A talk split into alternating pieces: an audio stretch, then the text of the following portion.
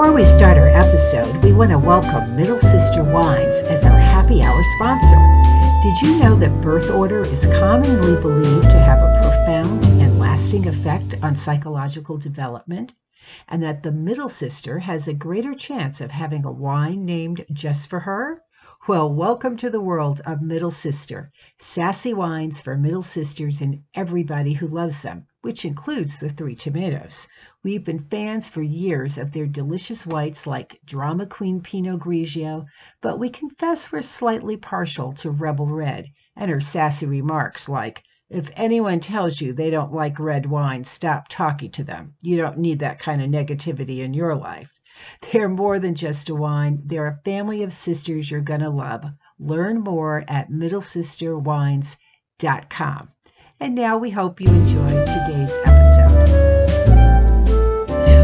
Welcome to the Three Tomatoes Happy Hour. I'm Cheryl Benton, and today we're going to talk about women's sexual health and wellness, which is becoming a huge market with tons of opportunities for vagipreneurs. And yes, you heard me right, vagipreneurs. But there is still a lot of taboos around women's sexual health, too. And my guest today and is, is an expert in all of this. Rachel Braun Scherl is a pioneer in the women's sexual health business, having launched a very successful product to enhance women's sexual pleasure. And now she shares her expertise with other companies in this space through her company, Spark Solutions for Growth. She is also the author of a groundbreaking book called Orgasmic Leadership Profiting from the Coming surge in women's sexual health and wellness. So, welcome, Rachel. Thank you so much, Cheryl. I'm delighted to be with you today. I know we're so excited to have this conversation because I think it's it's really fascinating and and uh, we're all going to learn a lot. So I have to start with the question that I'm sure you're asked all the time: is how did you go from being an entrepreneur to a vagipreneur, and what does that actually mean? Okay that's that's uh, an easy one to start with. So I had had my own consulting business with a business partner um, for 20 years, and we focused on driving top line growth for consumer products companies, health and wellness brands, pharmaceuticals, devices, you name it. And essentially, we had been dealing with products and solutions that affected women from the tops of their heads to the tips of their toes. So we had spent a lot of time in the business of women's health. In 2008, a venture capitalist happened to show us a business plan for a product that was a patented blend of botanical oils and extracts and was clinically proven to increase arousal, desire, and satisfaction for women of all ages and life stages. So, we, long story short, we uh, bought the asset, we built the business, um, we created a category. Uh, we we took many, many, many of the skills that we had always had in terms of marketing strategy and business building and applied it specifically to this space. And in the course of some of the work that we had done, um, a brilliant journalist by the name of Abby Ellin was who had interviewed us for the first big article we had in the New York Times said, "Oh, I get it. You're in the business of female health. You're vagipreneurs." I so love that. I always give her credit, and then the the reaction that we kept getting from the word was so positive that I reached out to Abby and I said, you know, you came up with it. Are you ever going to use it? And she said no. I said, well, then I'm going to trademark it. So that's what I did. And basically, it's a shorthand to describe myself and the dozens, um, if not hundreds, of people working in the business of finding better products and solutions for women's reproductive and sexual health needs. Yay, bravo. So I love you said two words, and we're going to get to those in a few minutes too. I think it was arousal and desire because apparently yes. Those are sort of taboo words when it comes to women's sexual health. But before we get there, let's let's talk a little bit about where we're all familiar with these products like Viagra and Cialis because well, how can we not be? I mean, they've been brought into our living rooms through our TV screens for years. And if you've ever had to explain erectile dysfunction to an eight year old, you know what I mean. Yeah. So, yeah, so there seems to be no problem talking about men's sexual products to the general public, but that doesn't seem to hold true at all for women's sexual health products, which is not something, honestly, I was aware of until I actually started to read your book. And I was like, what? What? Yeah. Why? Because um, you would think this is 2019, right? So yes. you, of course, know this all firsthand because that product you were talking about was a very successful product for women called Zestra. And if you could share some of that story and, and the products that you encountered early on, starting with potential investors. Okay, so I when I talk about this, people have the very same reaction. How could this be? And I've been talking about it now for 11 years. So they say, How could this be in 2008? And they still are saying, How could this be in 2019? Yes. So while we've made significant progress, which I'd love to talk about in a minute, we still face a number of enormous hurdles. Um, one of which is female sexuality and female sexual response is definitionally much more complex. So male sexual response, you know, in in layman's terms, the system works like a hydraulic pump, and when you increase the blood flow, which is basically what the drugs um, Viagra and Levitra and Cialis do, they're vasodilators. They increase the blood flow, and the system works. For women, it's objectively a much more complicated set of interconnected systems. So it's emotional, it's psychological, it's physical, it's behavioral, it's contextual. So there it's really just a much more complicated problem to start with. Second of all, because it's complicated, um, and you're talking about female body parts, when you go into venture capitalists, at least when we did in 2008, um, we're speaking to primarily, um, you know, 35 to 55 year old white men and one yeah. of the things that happens in the VC conversation when it relates to to anything that ha- feels sexual is they use an additional filter where they say, well, if this isn't a problem that I've ever heard about, then it's probably not a problem. So, for instance, when we would say, you know, 43% of women have sexual concerns and difficulties, and they would say, well, my wife never mentioned it, you know, you now have to go through a hurdle of them believing the data. But just yeah. to give very, very specific um, examples of what what happened when we did this, and it was 2008, and the bottom was falling out of the financial market. Lehman Brothers was going bankrupt, so were a lot of other large companies. It right, not not yeah. the ideal time to be not the ideal funding, time right? in terms of the financial marketplace, the economic health of the country, being two women, you know, we know the statistics. We don't have to belabor them, but we know you have a much reduced chance of getting money when you walk into a, um, an investing situation. And the third piece was we were talking about female health and vaginas. So we had 13 meetings in two days. You know, so we're all excited. And, you know, for anyone who's never been to Silicon Valley, it's basically a series of, to the entrepreneur, relatively nondescript buildings. They all describe that they have a di- different investment thesis um, and different approaches. But the more you go through in a short period of time, they do start to blur. I have to be honest. Yeah. So sure. we walked into the first one. And the first question we get was, um, "How is this different than, than Viagra?" And you know, so we explained uh, some of what I said earlier, which is, you know, the male sexual response works with a hydraulic pump system, vasodilator, and we're going through all the science. And you know, their eyes are sort of glazing. Now, understand that when you go into an investing conversation, your objective is to get to the next meeting, which is very unlikely to happen if there's no conversation and no questions. Right. So, almost worse than there being no questions, the people in the room were giggling to each other and elbowing, and you know, you could hear they were, you know, whispering tales of their sexual exploits and yeah, you know, well, it's like the frat the frat boys, yeah. right? Well, I always say it felt a little bit like a seventh grade locker room, and then I realized, well, I know seventh graders, and I think that makes them sound less mature than they actually are. um, so anyway, the first one, we have this conversation. We, you know, we bring a lot of experience. We're professionals. We've built other successful businesses, but we get no questions, and basically we just get laughs.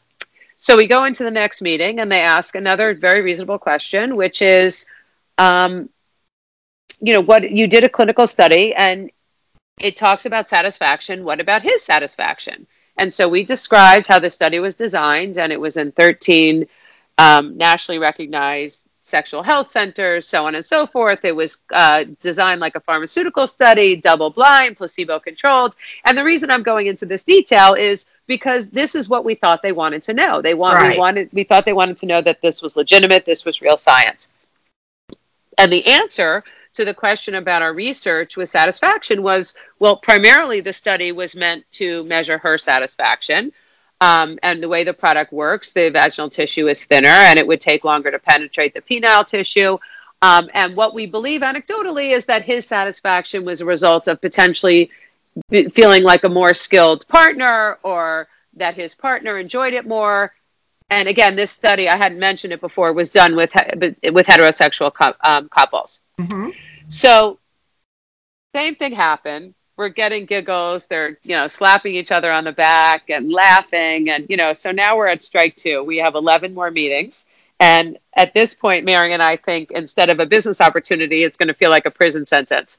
um, so we go and we say, well, we have to do something different. This clearly isn't working. And we're strategists and salespeople. So if what you're doing isn't working, you know, you have to figure out another way. And just as a tangent, I am by nature a credit card person, which means I charge everything, I track everything. I could tell you what I spent in groceries if anyone cared in any month of the last 20 years. and any other category as well. And the reason I say this is I don't know what made me look in my wallet, but I happened to have a hundred dollar bill. And based on what came next, Mary and I said, well, this is either dumb luck or divine intervention. So we see the hundred dollar bill, we huddle, we come up with an idea, and we say, let's give this a shot. We're going into meeting number three. The first two, we're clearly not getting a follow up. And if we mess this one up, we still have 10 more. Let's try to mix it up and try something a little more dramatic. So we come up with our plan and we go into the third meeting. And I hold a $100 bill in my hand. And we, we then go into sort of the pitch that we had developed. And I smack the $100 bill on the table and I say, here's a $100 bill if anyone asks us a question about the category that we can't answer, if anyone says a sexual joke that we haven't heard before, if anyone makes a double entendre that makes us blush, this $100 is yours.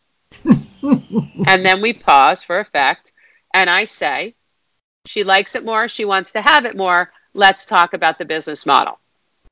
And yeah. I I was going to say that that was just so brilliant. I love this story. It's so great. But go and on. I refer to that as the moment that we sort of stepped into orgasmic leadership, which is sort of owning the conversation. And what we did, you know, it was tongue in cheek. But what we basically communicated by changing sort of the energy in the room was saying, we're serious. We know our stuff. You can't embarrass us. Ask us anything. Bring it on. And we're serious business people. That's such a it's a great story, Rachel, and it's such a great business lesson. Oh my gosh, I just I, I just love it and how you totally turn the turn the dynamic around. So I know that you eventually got your funding, which we did fantastic. And then you had another hurdle because then you had to figure out how you were going to market Zestra. And then you suddenly found yourself and this still amazes me and i came out of the advertising business too so it really shocked me even more that you suddenly found yourself up against media who didn't want to run your ads and, yeah, and, and, yeah, and, but I also love this story too because it ends with a joke get mad, get even ending too. So can you share that part sure. of this? So we went to let's say about a hundred media outlets and when I say media outlets, I mean network, I mean cable, I mean websites, I mean radio stations, you name it. We reached out to them. We had a fairly, what we thought was a benign ad that basically was a talking head talking about, you know, now there's, we're talking about something that women have been thinking about for a long time. And we got flat out rejected by 95 of them. And when I say we got rejected, we would say, we have money to buy real estate, to buy time on your on your media outlet, and they said no. That's and incredible. They didn't say no for any particular reason. They said they didn't say, well, the reason we do Viagra is because that's a pharmaceutical, and we would have had a response to that that we had done, you know, a legitimate legitimate um, peer-reviewed clinical study. Um, they said things like, uh, "We're concerned that consumers will call and complain."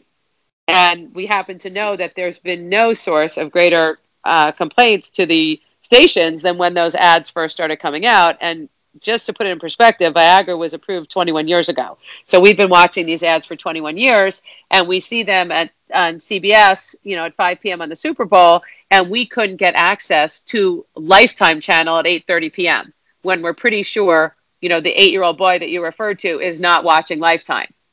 So amazing.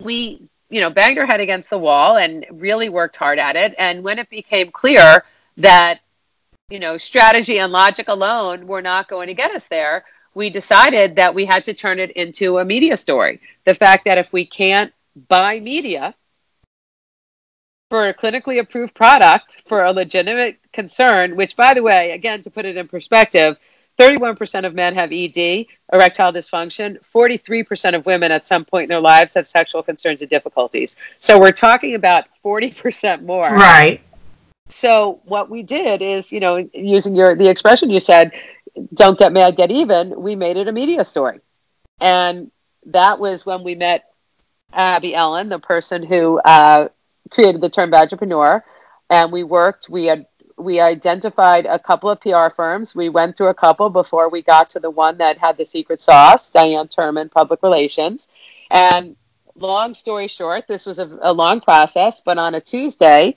um, the article was in the New York Times talking about the disparity between men and women's advertising. The next day, the product was featured on The View and Good Morning America. And the following Tuesday, Mary and I did an eight minute segment on ABC News. And essentially, we were off to the races because when you were able to speak in an editorial context and talk about what the product was capable of doing and the fact that it had no drug drug interactions and that you were actually solving a concern that a lot of women had, and people could hear about it, they could buy it. We doubled our sales for six weeks in Walmart. We were trending words all over the place. We were in every major um, online and uh, newspaper publication. We were on all kinds of TV. So we got the story out, and that was what propelled the business growth. Now, that's the good news. The challenging news is that when you're relying on PR, you can't control when it happens. Yes. So, for instance, we had a huge launch planned. And sadly, it was the weekend we were in LA and we were launching, and it was the weekend of the Grammys and the weekend Whitney Houston died, which was tragic in and of itself, separate and apart from us. From a public relations perspective, that was the story, obviously, because it was an important story. Right. it was during Grammy weekend. So, you know, we got drowned out. So that's one of the challenges with building a business on P, on PR alone is there are a lot of things you can do and it has a huge impact on growth, but you can't control what's happening in the media environment on any particular day. Yeah, exactly. But it, it was still it was still a great strategy and when you execute it really well. So you you took off from there, obviously, and I know you eventually sold Zestra, and um, then you started to work with other vagipreneurs, and I know that's what you've been doing for a while now. So I, I want to talk next about what's changed in the field of women's sexual health and wellness products and what hasn't. And I'd love to start with the what's change part because the story you told that was what around 2008 2009 with yeah, the media? 2008 to 2012 yeah so, yeah so yeah so here we are you know a decade later but some of it still hasn't changed and i know for example there's a company called pulse that you're very yep. familiar with too. They make really wonderful natural lubricants for women. They work. I've tried them. They've become an advertiser of ours. I, I just love what they're doing. And I know they're a client of yours, but they've also experienced this kind of pushback. Can you tell what you know about that story? Sure. So I'll, I'll answer the first question, which is what has changed for the better, uh, just because I like to be hopeful and optimistic here's what's changed. There are a lot more people starting businesses. There's a lot more money flowing into this space. There are a lot more creative sources of capital for funds that are focused on women, funds that are specifically focused on women in femtech or sex tech, as they call it. Um, a lot of angel investors. So there are a lot more opportunities other than the traditional venture capital path, which still works for some companies, um, for this space. That is excellent. which has some inherent challenges. The number of leaders in this space, the, the caliber of the leaders in this space, the number of companies being started and built every day is astounding. And that's one of the reasons I'm so energized and passionate and have stayed in this space for so long. So that's the good news. What's still a challenge is, and I'll come back to the Pulse example, is for instance, for many of the products that I work with, they're focused on women, let's say 35 plus, um, perimenopausal, if not going into menopause, and they are spending still a fair amount of time on Facebook where you can do all kinds of targeting. And it's not that they're not on Instagram and it's not that they're not on Twitter, but right. they do get a lot of their information still on Facebook. Well, Facebook has a series of policies that basically says that anything sexual, um, which they define as sexual, they create these algorithms, which I say are only as good as the human application of them or interpretation right. of them. They create these algorithms that decide this is good, this is bad, this is appropriate, this is inappropriate. So two months ago, so I'm now talking about March of 2019, um, a gentleman by the name of Salvatore Rodriguez wrote an article for CNBC, and he interviewed Amy Buckalter, who's this brilliant and dynamic yes, CEO she and is founder fabulous. of Yep. And she was talking about how her ads got rejected when they were very benign. There was nothing really sexual about them they were for menopause, but they didn't mention body parts, they didn't mention sex, they didn't mention intimacy, and the ads got rejected. And the way we understand, the reason we understand they got rejected is because the way Facebook applies their algorithm, and they're not the only ones, but they're the biggest ones, right? Is that if it says vagina, it's sexual. Interestingly, compare that to erectile dysfunction, which in the algorithm is not under sexual in nature. Oh. It's, it's under family planning. Oh my gosh. Which is also ironic because, at least what I know about erectile dysfunction users, the majority um, the, many are using that for performance enhancement. Yes. Who are not in the process of planning for families, and the other half are using it for, for performance enhancement, and they're also not focused primarily oh, on family planning. Oh so, my gosh. You know, and you have a whole lot of discussions. I was on a couple of panels at South by Southwest with amazing people and amazing entrepreneurs and, and people in industry.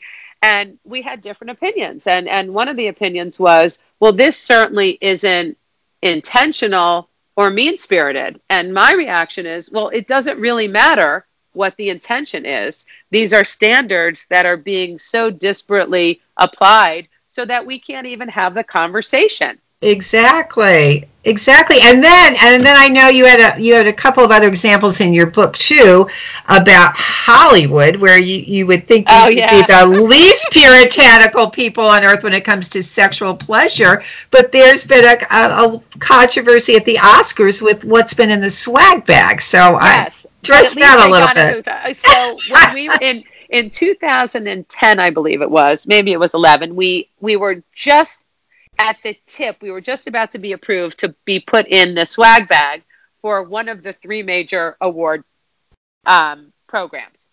And in the last minute, they, you know, got cold feet and they said, okay, we can't put you in the bag, but here are tickets to the dress rehearsal, which was fun, uh, but wasn't exactly business building. No. So in 2016, a company that's also profiled in the book and, and, and an entrepreneur that I adore um, Karen Long was working with a company by the name of Nuelle, and they had this um, distinctive, um, I believe it's called Distinctive Gifts or Distinctive Assets company that did the primary bag for the Oscars. And they got their product, which was basically a device for what they call pre-play to get the body prepared. Um, again, focused on perimenopausal women, um, prepare the body for intimacy. And the great news is two pieces of great news is they got it in the bag. And then there was such an uproar and such craziness that they were able to get even more attention.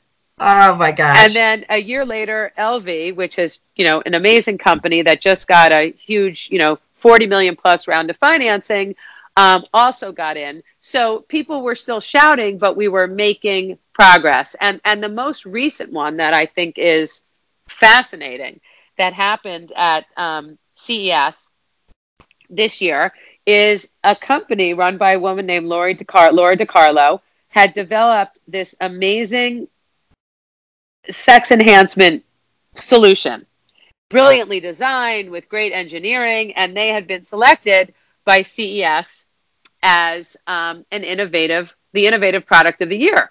So they were granted an award. Before the conference started, I guess some people must have decided that they were no longer comfortable with this and they rescinded the award.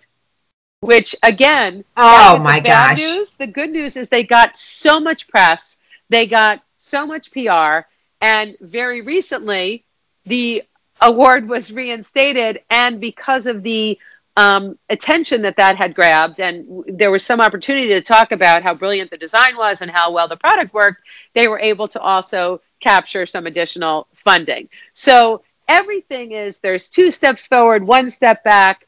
We're still creating all of this kind of energy and angst, but the companies and the CEOs and the entrepreneurs are really pushing forward through that and absolutely making progress, which was one of the inspirations for me writing the book. I mean, this is hard. These categories are hard. We don't need to write, no one needs another book about how hard it is for women to raise money and how hard it is to build companies. So, what I did is I interviewed over three dozen CEOs, entrepreneurs, academics, healthcare practitioners, and said, what are they doing to build their businesses in the context that we exist in? In concert with existing trends that they could take advantage of technology trends which is impacting device development delivery every, every, aspect of business. New distribution models creative solutions um, new models of social impact and basically highlighting what these people are doing what we've done and what other companies have done to take advantage and of these trends with really creative thinking to drive the growth of their businesses. And it's a and it's a great book because it's such a fabulous roadmap for any anyone who who is you know wants to start a business or is an entrepreneur, whether it's in the vagipreneur space or the femtech, femtech space or not, because there's just great lessons to be learned here. What, what would you say are the three most important pieces of advice you would give to a woman starting a business, any business, whether it's in this area or not? Okay, there are more than three, but I'll, I know. I'll, I'll limit it to three. Um, the most important thing is you have to be able to sell, whether it's your story, whether it's your product, whether it's your financial model. The way to get attention and to way to elicit the funding is to know your business back and forth, what's going to drive it, what each customer is worth to you. Really understand the dynamics and the levers that will drive growth. Know who you're targeting to, know why they'd be interested, know what they're choosing your product in place of or in addition to. So the first piece is you have to be comfortable with sales and knowledgeable and facile with your story because at every stage of building a business, it's about sales, whether it's selling the idea to get money, whether it's selling the product um, to get customers, whether it's selling potential recruits to join you. The second piece I would say is to be aware that it, at least in my experience, and I would say the overwhelming majority of entrepreneurs that I've had the pleasure of knowing, that building a business takes longer and costs more money than you anticipate. So if you start with that in mind, knowing that it's likely going to be longer and cost more money, it helps you make decisions. It helps you make decisions about how much money you raise. It helps you make decisions about how you spend your money. It helps you make decisions about when you launch new initiatives. So just having that awareness. And for me, the last one, since you're limiting me to three, um, is really just never lose your sense of humor. You have to have a very, very thick skin. You know, you get told no many, many, many times. And my philosophy is keep going, keep going, keep going, because someone's going to get a yes, and it might as well be you. Yes. And so when I'm working with um, clients or when I'm working with uh, professionals in any way, one of the things I say is very tactically if you want to get to someone, reach out to them at a scheduled time once a week, once every two weeks until they tell you to stop. And I guarantee you will get an answer. It might not be the answer you want, but you will get an answer. And sometimes that persistence and that willing to willingness to slog through when you get a no and to not take it personally and to brush it off and to keep moving forward um, really is what separates you know the people who are successful however we want to define that successful from the people who whose businesses don't get to the next level well, that that is great advice, and I love the always keeping your sense of humor because uh, that has certainly helped helped me get through oh, a lot of sure. a lot for of business sure. challenges. And I know you have a lot more great advice, and people can find all of that great advice and and sharing all your experience in your fabulous book orgasmic leadership profiting from the coming surge in women's sexual health and wellness. So we want them all to go out and get your book because uh, even if you're not planning to go into this field i think it was just such an amazing book about how the taboos around products for women's sexual health. I mean, we should be mad as hell because we're not, you know, there are obviously so many wonderful products coming out that can help women with so many issues that we uh, that we face and challenges, and the fact that just communicating them to us is become an issue. Uh, it makes me damn mad. So let's get this word out. Well, that's why I say, you know, don't get mad, get even. And I always, I, I, I thank you so much for mentioning the book. And it really was uh, something that was an amazing and hard and fulfilling experience. But I'm a person who loves movies. And one of the movies that I quote all the time is Network. You know, go to yeah. your window, lift it up, stick your head out, and say, I'm mad as hell, I'm not going to take it anymore. And if you sort of use that, I won't say anger, but if you use that passion, you will get somewhere. There is no doubt yes. you'll get somewhere. Well, we love it, Rachel. It's been a great conversation, and I know it's. Uh, I, I know a lot of women are going to listen to this and say, "What? That's what's happening." So, thank you so much for sharing with us. And how do people find out more about you? What's the website that they can go to? Uh, Spark Solutions for Growth dot com and that's where i have everything what i write about where i'm speaking um, how to get the book the kinds of work that i do and i am very, very open to people reaching out. I'm interested in speaking to anybody who's interested in these kinds of issues, whether it's female health related, business growth related, having someone to talk to to bounce ideas off of. Um, and one of the things I would like to end with is what's really astounding to me about the women in the business of female health is it's an incredibly, incredibly generous community. And yeah. people who are um, potential competitors become partners. Um, and there's just a lot of knowledge sharing and a concept that if we can make it easier for the next guy, wouldn't that be awesome? Oh, the next gal. Yeah, I love hearing that. That's such an empowering message, and that's so important that women really do uh, lift, you know, help to lift each other up. And, you know, certainly 25 30 years ago uh, a lot of that wasn't happening but it's yeah. really, really great to see that happening now that was a great point so thank you for sharing all this with us today and i know we only touched the surface um, so we'll we'll have to have you back again with some more updates on what's happening in this exciting area of women's sexual health and wellness. So thank I you for being it. our guest. All right. Thank you. And thank you for all you're doing and having these important, creating a space for these important conversations. Ah, thank you so much, Rachel.